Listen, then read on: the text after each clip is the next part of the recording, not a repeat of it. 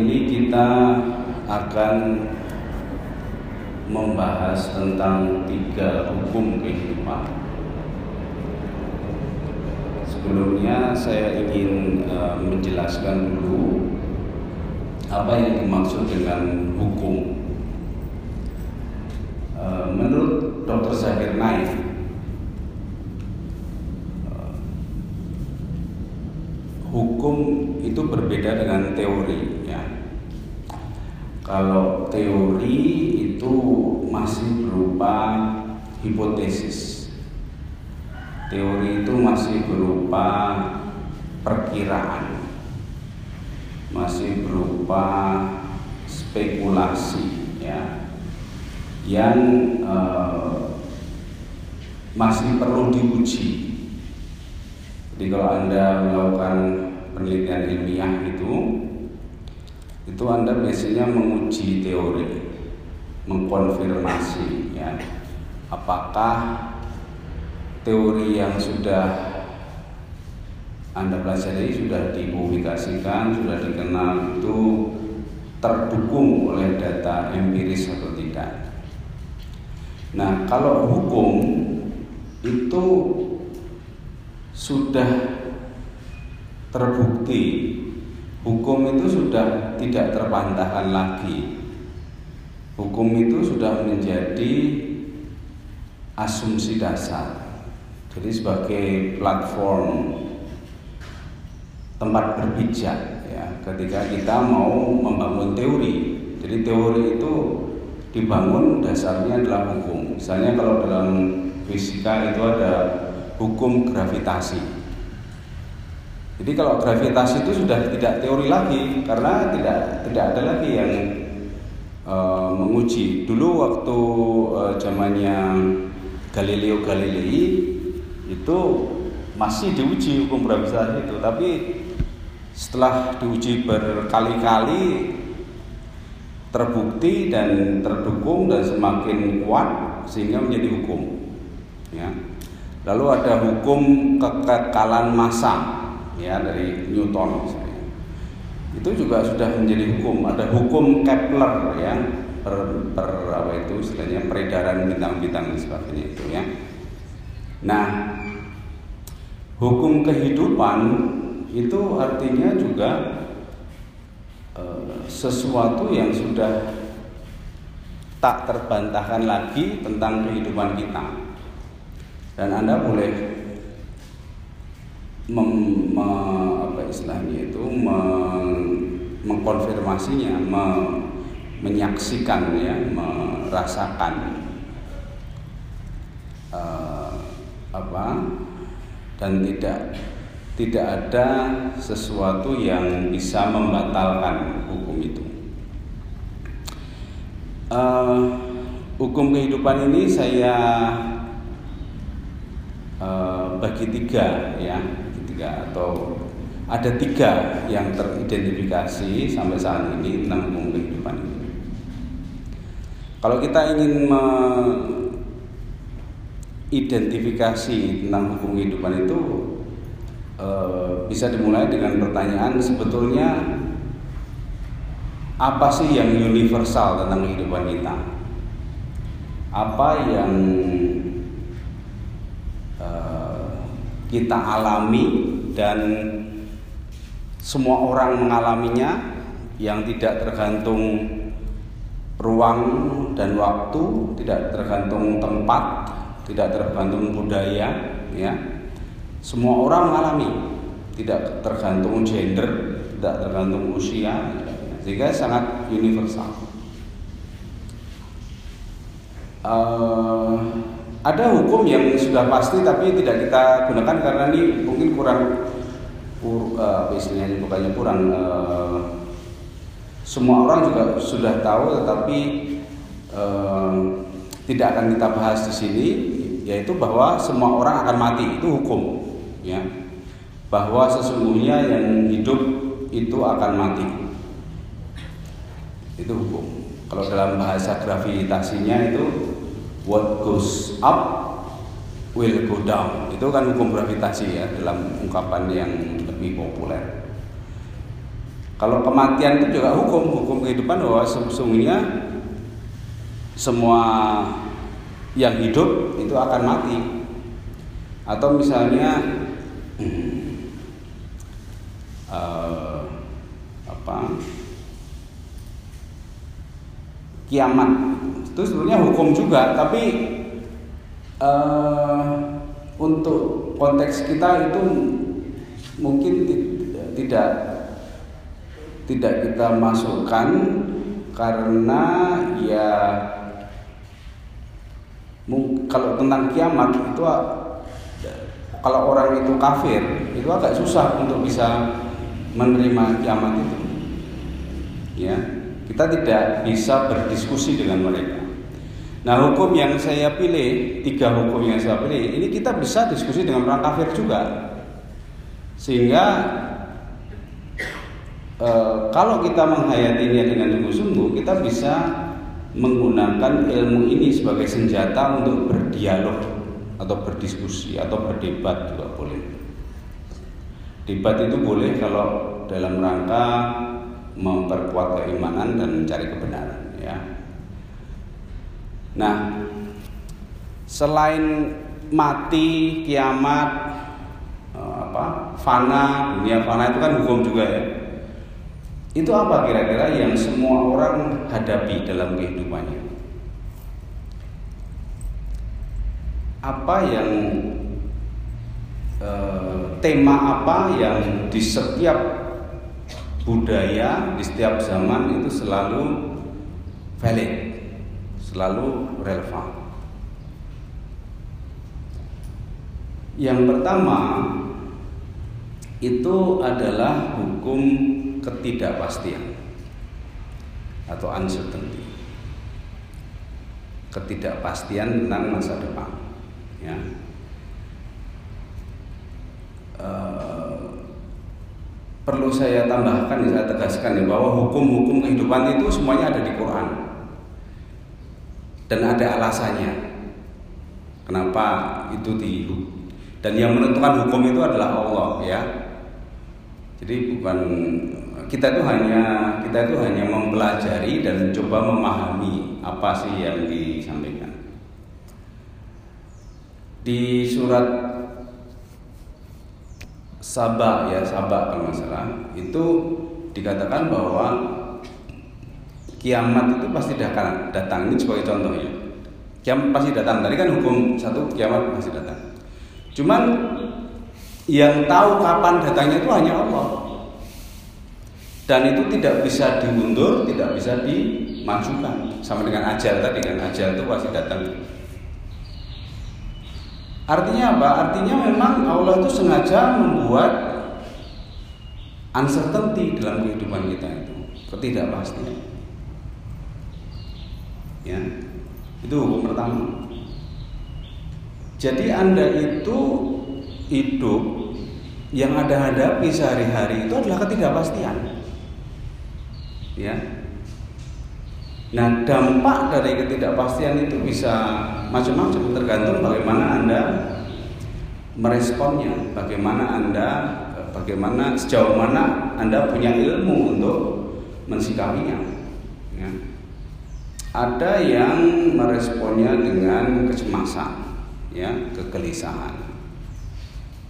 Ada yang meresponnya dengan uh, istilahnya ya, meyakinkan diri sendiri. Tetapi sebetulnya itu menipu diri sendiri. Ya, misalnya gini, Anda sering nggak dengar uh, pelatihan motivasi lalu anda di di apa di, di yang ditawarkan adalah anda pasti sukses ya. itu betul nggak? Anda pasti sukses nggak? Hmm? Anda pasti bisa. Itu kebenaran atau janji? Kenyataannya gitu nggak? Ya. Nah itu adalah contoh bagaimana kita merespon ketidakpastian itu dengan eh, meyakinkan diri yang sebetulnya itu menipu ya sehingga kalau dalam Islam kita itu tidak menanggung atau kita tidak bertanggung jawab atas kesuksesan. Yang kita pertanggungjawabkan itu adalah usaha ikhtiar. Jadi ungkapan bahwa manusia hanya berusaha Allah yang menentukan itu sebetulnya mengandung makna bahwa hasilnya itu nggak bisa kita tentukan. Gitu. Nah mereka yang tidak terima dengan kenyataan itu itu berusaha meyakinkan diri bahwa saya bisa menentukan masa depan saya. Kalau anda mengikuti pelatihan ini anda akan bisa mendapatkan masa depan sesuai dengan yang Anda inginkan. Misalnya gitu. Itu sebetulnya manipulatif menipu ya. Dijamin sukses. Gak ada yang menjamin. Ya ini ini hukum ketidakpastian ini sebetulnya eh, perwujudan perwujudan atau salah satu indikator bahwa hidup ini sebetulnya ujian. Ya, hidup ini adalah ujian. Nah, respon yang terbaik terhadap ketidakpastian ini itu juga sudah diberikan di dalam Quran, misalnya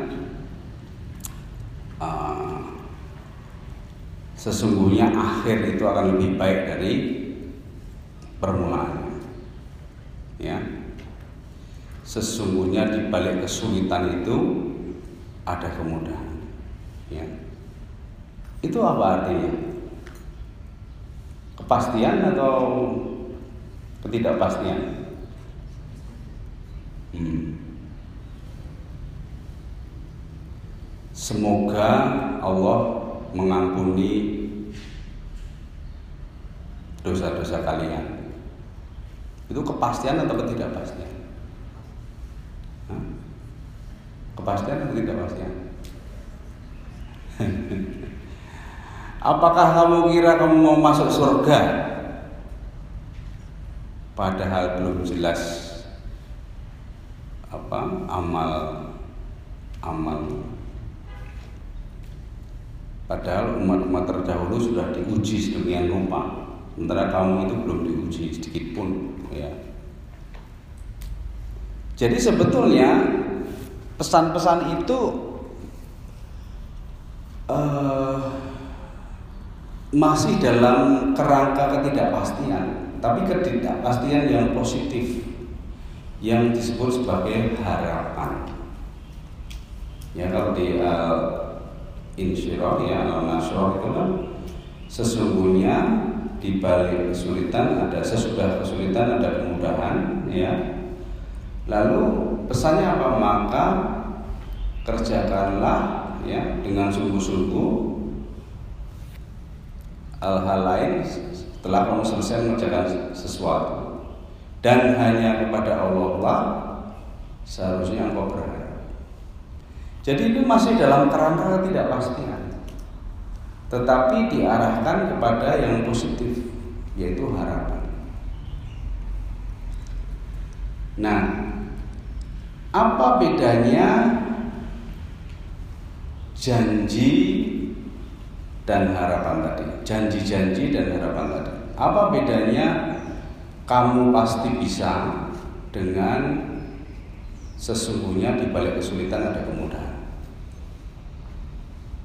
Apa bedanya? Ya. Mungkin saya persilahkan untuk menjawab karena ini supaya anda mem, karena ini tipis bedanya tapi sebetulnya mendasar seolah-olah sama tapi sebetulnya sangat mendasar bedanya. Ya sekali lagi pertanyaannya apa bedanya kamu pasti bisa, kamu pasti sukses dengan dibalik kesulitan itu ada kemudahan. Ya, silakan.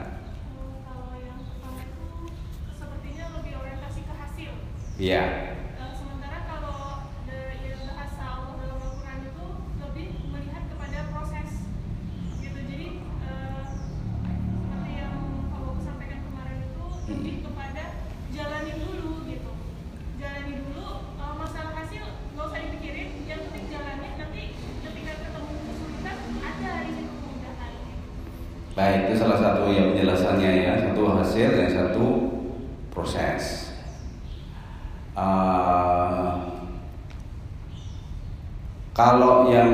Dikaitkan dengan ini, ini ada benarnya, tapi uh, uh, yang apa istilahnya itu kurang masih kurang tajam karena ada di aduha itu ya surat aduha itu sesungguhnya akhir itu lebih baik dari permulaannya. Itu kira-kira proses atau hasil? akhir lebih baik dari permulaan. Ya, kalau kita mem membedakannya antara proses dan hasil, memang ada benarnya, tapi esensinya lebih dalam dari sekedar itu. Sesungguhnya akhir lebih baik dari permulaan. Atau hadis Rasulullah Shallallahu Alaihi Wasallam yang mengatakan orang yang hari ini lebih baik dari kemarin itu yang beruntung ya yang sama itu orang yang rugi kalau yang hari ini lebih buruk dari kemarin itu orang yang celaka gitu kan. Itu sebenarnya sejiwa ya sejiwa dengan itu. Apa yang dari Ikhwan ini ada nggak jauh? Anu, kira-kira perbedaan yang lebih tajam jadi satu satu tahapan sudah dicapai ini proses dan hasil. Jadi usaha dan hasil ya perbedaannya. Tapi ada lagi yang lebih esensial karena ini penting ya untuk menghadapi atau mensikapi hukum pertama ini kalau kita gagal paham itu kita akan terjebak pada kegelisahan, kecemasan ya. Kita tidak ter, kalau kita berhasil memahaminya kita kita akan terbebas dari dan ingat kegelisahan, kecemasan itu nanti bisa berujung pada keluh kesah. Jadi ini masih nyambung juga dengan bersyukur tadi. Ya. Gimana kita mensikapi hukum pertama kehidupan ini dengan bersyukur? Itu harus kita harus memahami maknanya. Ada lagi nggak? Yang satu lagi aja, ya, silakan.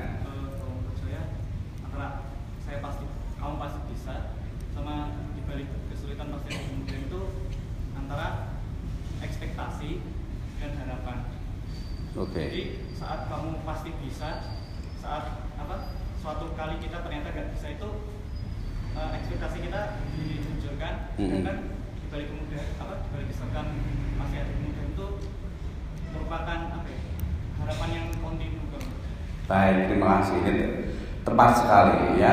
Jadi dalam bahasa Inggris itu harapan itu ada dua, tiga sebetulnya ya. Ada wish, hope, dan expectation. Kalau wish kita coret ya karena itu angan-angan, wish itu angan-angan. Nah, apa bedanya ekspektasi dan harapan? Kalau ekspektasi itu menjerat, ya menjerat, dan ekspektasi itu buahnya adalah kekecewaan. Ekspektasi itu menuntut ya. Nah, sementara harapan hope itu mengalir. Hope itu seperti sayap ya. Kalau ekspektasi itu jerat, kalau hope itu sayap. Karena hope itu mengalir. Tidak ada habisnya. Dan orang yang selalu memiliki harapan karena harapan itu tidak ada habisnya, dia tidak akan pernah menyesal. Sehingga ini bisa menjadi sarana, cara, metode untuk bersyukur. Kalau orang itu selalu punya harapan, dia tidak pernah berkeluh kesah. Karena setiap terjadi peristiwa, dia selalu melihat hikmahnya. Ya, apa pun yang terjadi, dia selalu mencari hikmahnya. Kok saya nggak lulus ya kuliah ini? Nah kalau ekspektasi saya harusnya lulus ini. Om sudah belajar kok nggak lulus? Ini dosennya ini memang killer gitu kan kok soalnya yang keluar nggak seperti yang diajarkan di kelas? Kan protes mulu kalau ekspektasi ya. Ekspektasi nggak terpenuhi. Tapi kalau harapan ini pasti ada hikmahnya. Di balik kesulitan ada kemudahan. Ya. Kalau anda lagi aktif-aktifnya banyak tanggung jawab dan sebagainya itu lalu tiba-tiba sakit nggak bisa ngapa-ngapain ya. Kalau anda dalam hati anda itu adanya ada ekspek adanya adalah ekspektasi maka anda akan sangat menderita. Waduh gimana ini? Saya itu kerjaannya banyak sekali. Kok sakit? Kan gitu kan? Tapi kalau Anda yang ada dalam hati Anda itu harapan, maka Anda oh ini mungkin ada hikmahnya. Mungkin Allah menyuruh saya istirahat. Ya, gitu loh. Dan Anda lebih cepat sembuh kalau secara psikologis Anda akan lebih cepat sembuh ketika Anda tidak protes. Ya.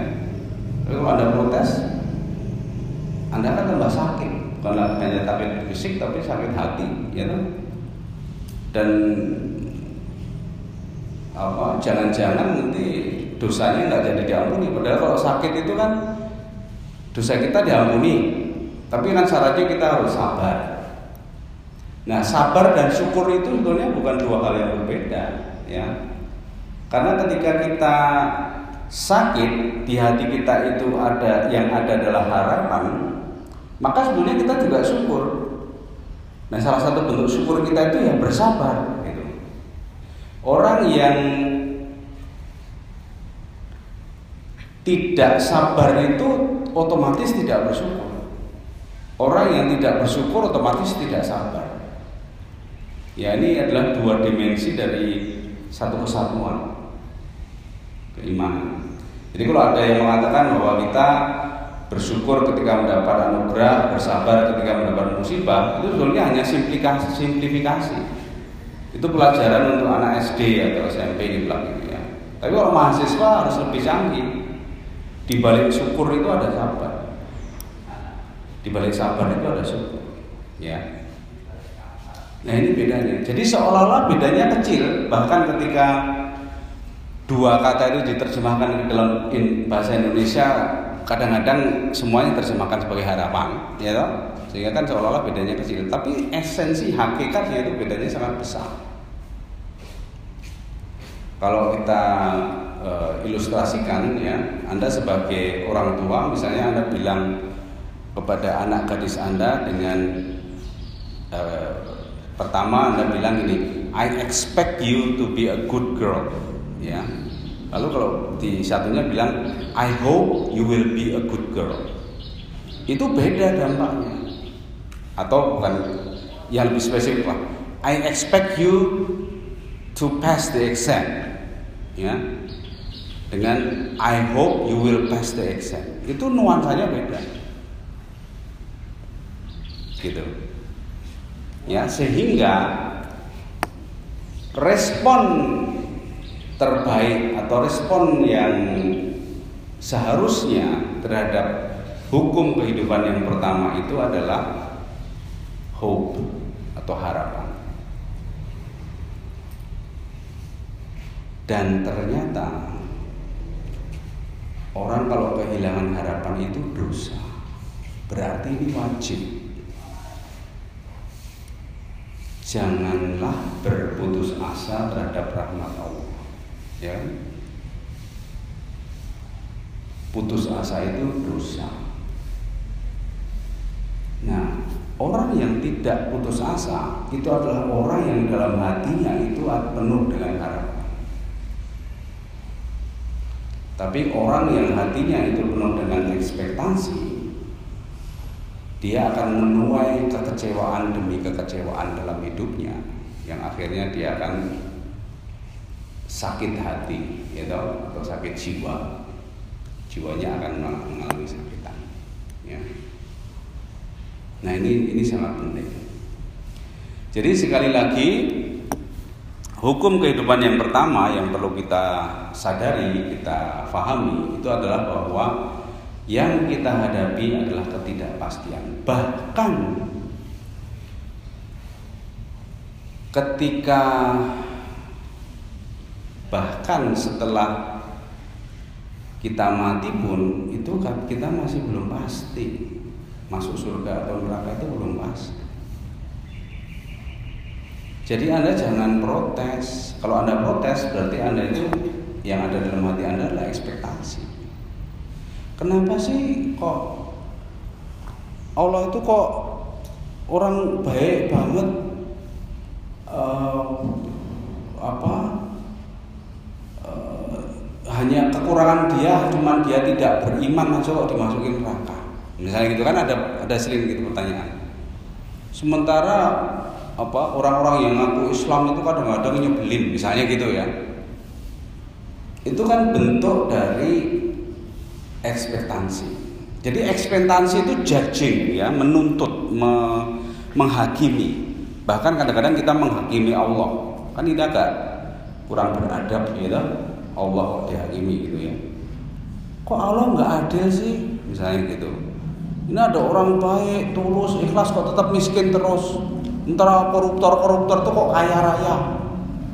Nah ini ketika hati kita itu penuhi ekspektasi, kita itu menjadi orang yang tidak bersyukur. Nah ujiannya adalah uncertainty itu.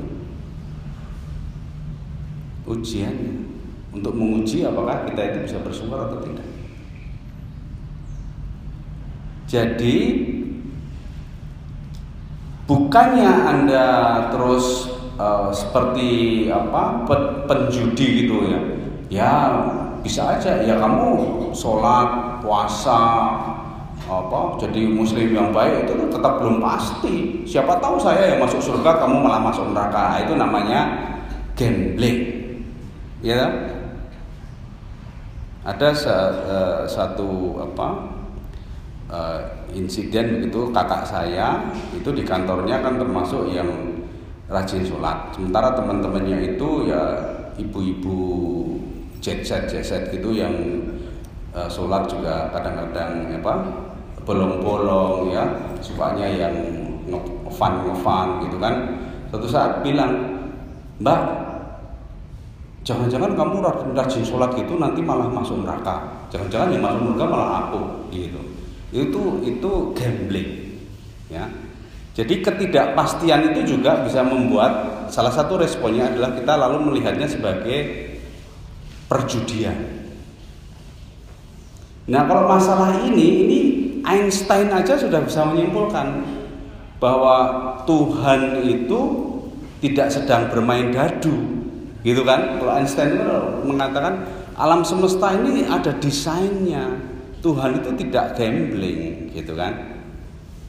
Jadi harapan itu bukan gambling lain ya. Ini ini sangat tipis nih Pak harus hati-hati nih Anda. Soalnya ketika Anda gambling tadi itu Anda masuk dalam jebakan fatalisme. Fatalisme ya.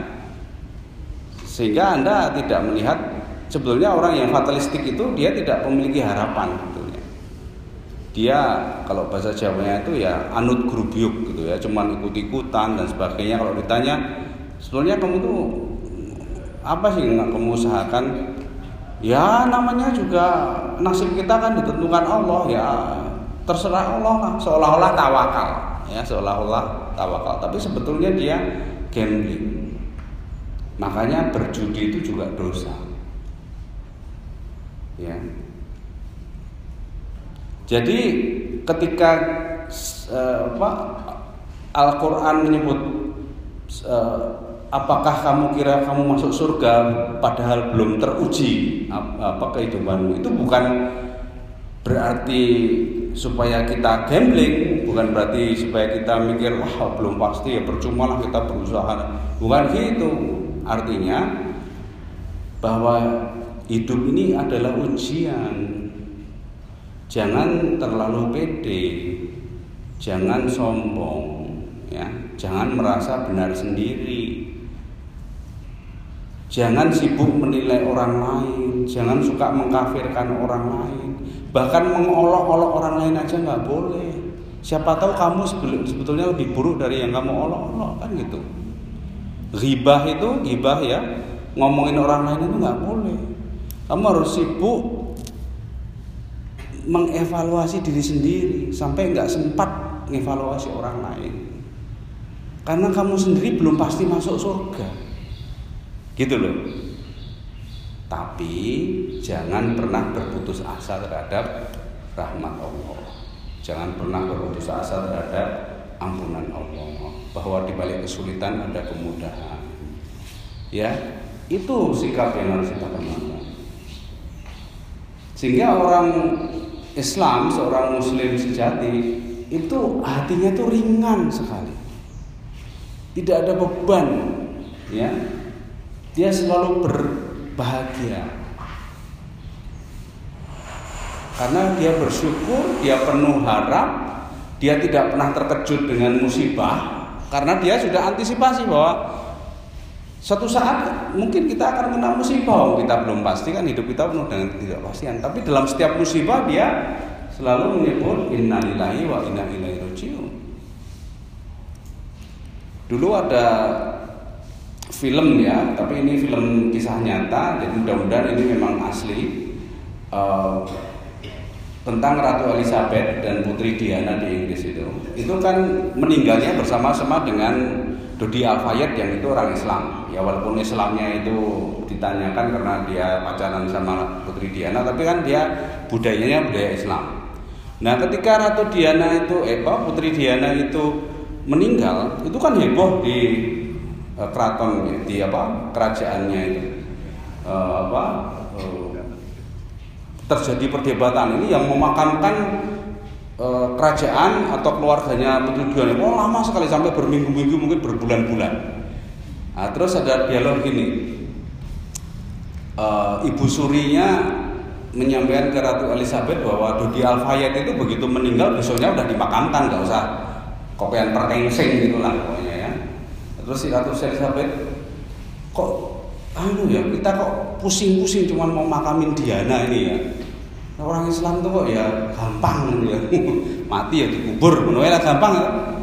nah itu salah satu bentuk uh, apa simplicity ya dalam agama Islam itu karena bagi kita ya mati itu ya sudah lah. Ngapain harus dipakai image bil wah pencitraan? Ya nanti siapa yang menghormatinya? Kalau nanti yang menghormati kerajaan padahal perilaku Putri Diana itu enggak enggak apa enggak beradab gitu bahasanya ya.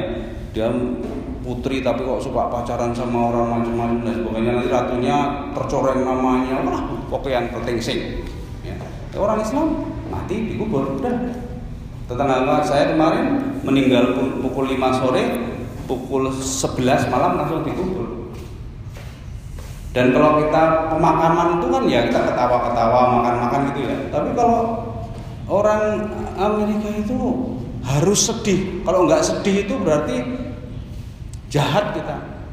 Jadi pernah ada satu peristiwa uh, seorang apa siswa Amerika yang sedang pertukaran pelajar di Indonesia kecelakaan meninggal di Bali. Nah, itu teman-temannya itu me, apa istilahnya itu merencanakan event men, menyalakan lilin di Jakarta sana pokoknya harus sedih-sedih. Nah, terus sama orang tua angkatnya ya orang Islam ya udahlah diikhlaskan saja. Itu tersinggung. Kok diikhlaskan saja? Ini kan teman saya meninggal ini saya harus sedih nih jadi agak aneh mikirnya itu Kalau yang di kebudayaan Cina kan harus ada apa hmm, orang bayaran yang harus nangis gitu kan supaya membuat suasana jadi sedih dan sebagainya. Ada itu katanya saya belum pernah lihat langsung tapi banyak cerita gitu. Jadi di sinilah eh, apa eh, sikap ya sikap karena bagi orang yang tidak beriman atau orang yang imannya itu berbeda dengan kita mereka melihat kematian itu kekejaman. Ya. Seperti kemarin saya ceritakan Darwin ya Charles Darwin itu anaknya mati itu dianggap Tuhannya kejam sehingga dia balas dendam dengan Tuhan. Kalau kita ya innalillahi wa inna ilaihi rajiun. Ya. Nah itu itu sikap seorang muslim menghadapi hukum pertama. Nah eh, nanti hukum kedua dan tiga akan kita bangun lagi tapi akan saya sampaikan di sini juga sebagai uh, awalnya. Hukum kedua dalam kehidupan kita itu menyangkut sebetulnya fitrah kita. Nanti kita akan bahas lebih jauh di pembahasan tentang fitrah ya. Jadi apa sih sebetulnya uh, kalau bahasa matematikanya itu common denominator dari manusia itu apa sih yang sama dari semua manusia ini sejak lahir? Memang mungkin bisa Anda identifikasi eh, banyak, misalnya sama-sama punya mulut, sama-sama punya hidung, tapi itu nggak penting ya. Tapi yang secara psikologis itu membuat atau me, apa istilahnya itu menjadi uh, fitrah kita semua sehingga kita harus meresponnya dengan tepat. Ya. Apa yang sama? Jadi Allah itu menciptakan manusia itu keunikannya apa dibandingkan makhluk yang lain yang itu merupakan milik semua manusia. Ya. Jawabannya adalah kebebasan. Jadi dalam Universal Declaration of Human Rights itu di artikel pertama dikatakan all human beings are born free.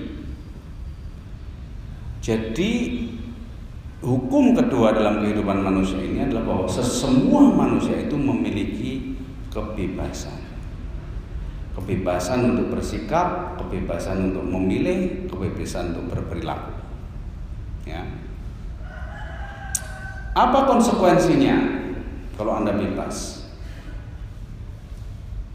Atau apa untuk memahami itu Anda bisa juga memikirkan sebaliknya. Kalau Anda itu tidak bebas, konsekuensinya apa? Misalnya Anda kuliah. Anda maunya masuk fakultas uh, psikologi tapi orang tua Anda minta Anda masuk fakultas dokteran. Dan memang Anda kebetulan pinter. Terus bapak Anda katakanlah itu bilang, kalau kamu nggak mau masuk fakultas dokteran, tidak akan saya biayai. Gitu. Lalu masuklah Anda ke fakultas dokteran. Padahal Anda pengennya belajar psikologi. Apa yang terjadi?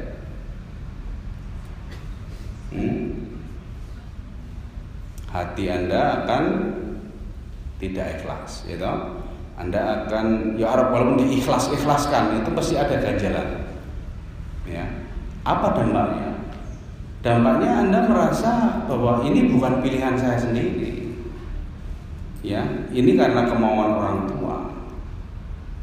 Sehingga ya kalau saya gagal siapa yang salah? Ya, iya kan yang kita serahkan siapa? Contohnya di dunia militer yang jelas. Jadi kalau dalam dunia militer itu para prajurit itu tidak boleh bergerak atau bertindak tanpa perintah dari atasannya. Okay? Sehingga apa pun yang dilakukan oleh prajurit itu itu selalu e, dalam rangka memenuhi perintah atasannya. Nah, nanti kalau yang dilakukan itu ternyata salah, apa yang terjadi? Siapa yang harus bertanggung jawab? Atasannya. Ya. Si prajuritnya bilang, oh saya kan hanya mengikuti perintah. Jadi ya yang salah yang merintahkan, kan gitu. Nah artinya apa? Hidup ini atau dalam hidup ini kita ini sebetulnya bebas. Artinya kalau apa pun yang kita lakukan ini adalah pilihan kita sendiri, maka ketika terjadi apa-apa, siapa yang tanggung jawab? Ya saya sendiri.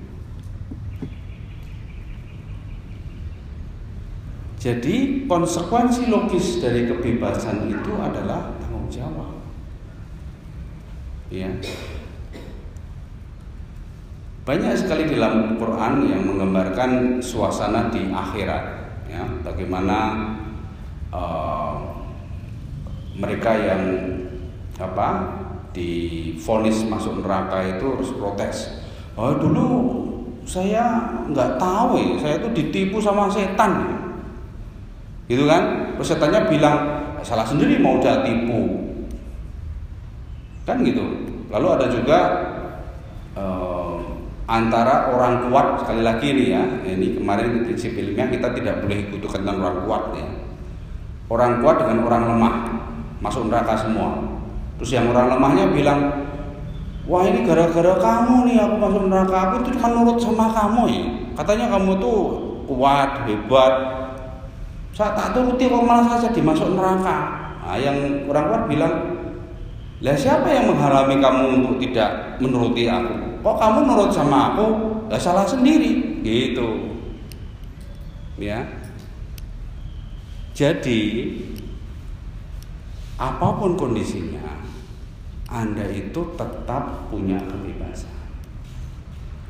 Dan konsekuensi logisnya apa pun yang anda lakukan walaupun alasan anda itu karena diperintah itu anda tetap harus bertanggung jawab. Ini adalah prinsip hukum kehidupan yang kedua. Uh, Al-A'raf ayat 172 ya ketika Allah sebelum Allah meniupkan roh kan kita sudah ditanya siapa Tuhanmu? Allah ya kan? Lalu baru ditiupkan. Lalu dikasih alasan di situ ini dilak, ini dilakukan ya Allah melakukan itu supaya nanti jangan sampai ada yang bilang bahwa saya nggak tahu ya Allah itu siapa gitu. Jadi kita tuh sudah di uh, apa dibekali oleh pengetahuan mengenal Allah sebelum lahir. Jadi nanti kalau kita sudah apa uh, di dunia ini lalu kita melakukan sesuatu dengan alasan Ya, saya nggak tahu ya, nggak ada yang ngasih tahu mana yang baik, mana yang buruk. Oh, kamu dulu sudah dikasih tahu, ya. Berarti kamu tetap bertanggung jawab.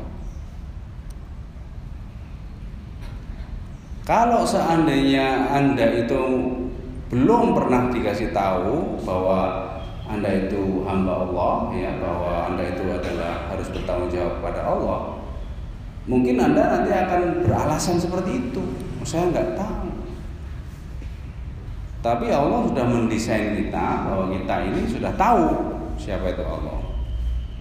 Cuman kadang-kadang kita itu tadi menipu diri sendiri, menutupi dan sebagainya sehingga uh, apa apa ketika kita diberi kebebasan kita memilih perilaku yang tidak sesuai dengan ajaran Allah tapi kita tidak mau bertanggung jawab. Nah itu yang salah. Itulah sebabnya di banyak surat banyak ayat Quran Allah selalu menegaskan sesungguhnya Allah tidak pernah menganiaya hambanya tapi mereka yang menganiaya dirinya sendiri karena sungguhnya tidak ada paksaan dalam agama sudah jelas mana yang benar mana yang salah tinggal kamu pilih bahkan di surat uh, Al-Kahfi itu Allah sampai menegaskan kamu mau beriman mau kafir terserah tapi kamu harus tanggung akibatnya. Nah itu adalah ekspresi-ekspresi yang menegaskan bahwa sesungguhnya hukum kehidupan yang kedua itu adalah bahwa semua manusia itu ber, eh, memiliki kebebasan. Dan konsekuensi logis dari kebebasan itu adalah harus bertanggung jawab. Ya. Jangan pernah anda menyalahkan orang lain. Jangan pernah anda me, apa, hmm, beralasan bahwa anda tidak tahu bahwa anda apa dijerumuskan orang dan sebagainya ya. Semua itu adalah tanggung jawab anda. Anda harus gunakan akal anda untuk mengambil keputusan. Ini kembali lagi ke bahasan pertama. Ilmu itu adalah landasan dari keimanan ya. Jangan hanya ikut pimpinan ya orang kuat. Jangan hanya ikut orang banyak ya jangan hanya ikut tradisi nenek moyang. Ya. Anda harus bertanggung jawab. Nah hukum yang ketiga uh, adalah kenyataan bahwa manusia itu sesungguhnya lemah. Ya. Anda itu sebetulnya lemah, vulnerable. Anda jangan sok hebat, jangan sok kuat, ya. Anda akan akan kecewa nanti karena Anda itu sebetulnya lemah. Kalau Anda lihat alam semesta ini ada di bumi itu kan kecil sekali ya bahkan di bumi aja itu 70% itu lautan ya hingga nanti kalau Allah menyinggol bumi gitu laut airnya goyang tuh jadi tsunami semua udah tenggelam semua pulau itu ya. Jadi anda itu sangat lemah fragile ya. Vulnerable. Makanya jangan suka sombong. Anda harus menyadari kelemahan Anda itu sehingga jangan ragu-ragu untuk meminta pertolongan. Jangan ragu-ragu untuk uh, mengakui kekurangan Anda. Jangan terlalu merasa hebat sepandai apa pun Anda sekaya apa pun anda ya nah ini apa respon yang terbaik ketika kita menghadapi kenyataan itu bahwa kita itu lemah kita harus rendah hati. Kita harus uh, ngaku bahwa tidak kita tidak tidak semuanya bisa kita selesaikan sendiri, tidak semuanya bisa kita kerjakan sendiri, tidak semuanya bisa kita tanggung sendiri, sehingga jangan merasa anda tidak butuh pertolongan Allah, ya. Kan ada orang-orang kaya, sudah terkenal kaya itu gayanya sih seolah-olah dia bersyukur. Tapi agak berbahaya karena dia ngomong gini wah kalau saya itu sudah semuanya sudah dicukupi Allah saya kalau saya berdoa itu saya malu.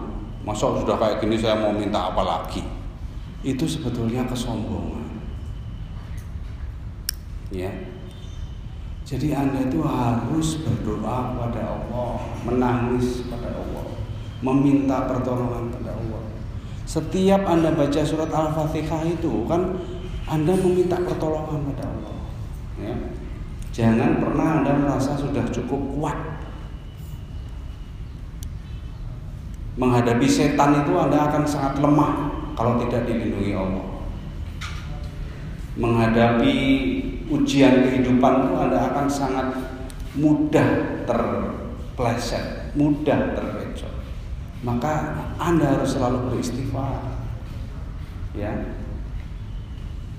sekali lagi ini hukum ketiga ini eh, walaupun mungkin semua sudah banyak orang yang mengatakan tetapi kadang-kadang penjiwaannya penghayatannya kurang ya.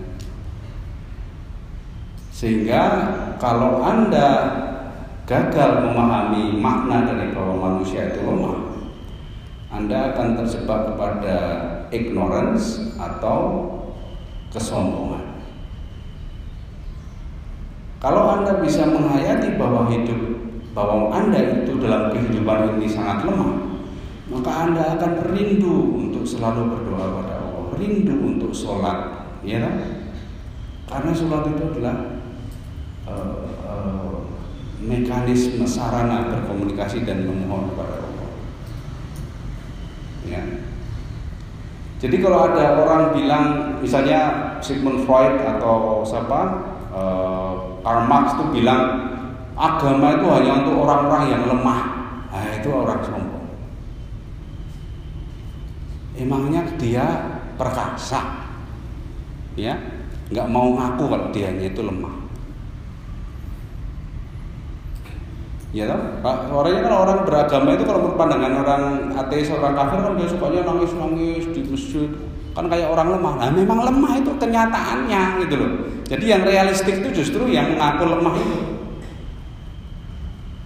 Ya, kaum eksistensialis itu adalah uh, atau filsafat eksistensialis itu adalah filsafat yang mengaku manusia ini perkasa.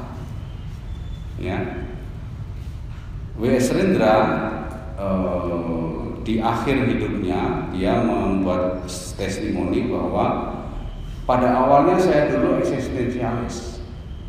Saya belajar tentang filsafat itu sampai ke Amerika, tapi yang saya temui tokoh-tokoh eksistensialis itu pada bunuh diri akhirnya. Lalu Rendra ingat surat wal asli wal lafi khusr illa alladziina amanu wa amilus solihati wa bis Lalu rendah ini yang benar. Jadi yang penting itu bagaimana kita beriman dan beramal soleh. Ya, bersabar dan menegakkan kebenaran. Menegakkan kebenaran dan bersabar ya. Jadi ketika orang itu eksistensialis, dia justru akan kehilangan makna hidup. Karena akhirnya bunuh diri banyak. Ya. Nah, ini salah satu fenomena ketika manusia itu menolak hukum kehidupan bahwa kenyataan bahwa manusia itu sebenarnya lemah. Ya, jangan pernah anda merasa Anda sudah cukup kuat ya. Anda harus selalu memohon pertolongan Allah dan Anda harus selalu menghargai pertolongan orang lain. Ya, jangan merasa Anda tidak butuh siapa-siapa. Karena itu sumber dari kesombongan yang itu bisa sangat tipis ya seperti contohkan tadi. Baik, jadi kalau kita simpulkan pertama hukum pertama dalam kehidupan kita yang kita hadapi dalam hidup ini adalah ketidakpastian. Dan satu-satunya respon yang valid itu adalah kita harus menanam, selalu menanamkan harapan dalam hati kita. Jangan pernah kehilangan harapan. Nah, hukum kedua kita adalah makhluk satu-satunya yang dikaruniai kebebasan. Manusia, all human beings are born free. Semua manusia itu memiliki kebebasan. Konsekuensi logisnya, semua manusia harus bertanggung jawab atas apa yang dia lakukan. Yang ketiga, manusia itu sungguhnya lemah dan respon yang paling valid untuk uh, terhadap keadaan bahwa manusia kenyataan bahwa manusia itu lemah adalah harus rendah hati harus selalu minta pertolongan pada Allah dan harus menghargai peran pertolongan orang lain ya, sehingga anda uh, terhindar dari sikap sombong dan sikap merasa hebat sendiri atau merasa benar sendiri. Terima kasih saya kembalikan kepada moderator. Assalamualaikum warahmatullahi wabarakatuh.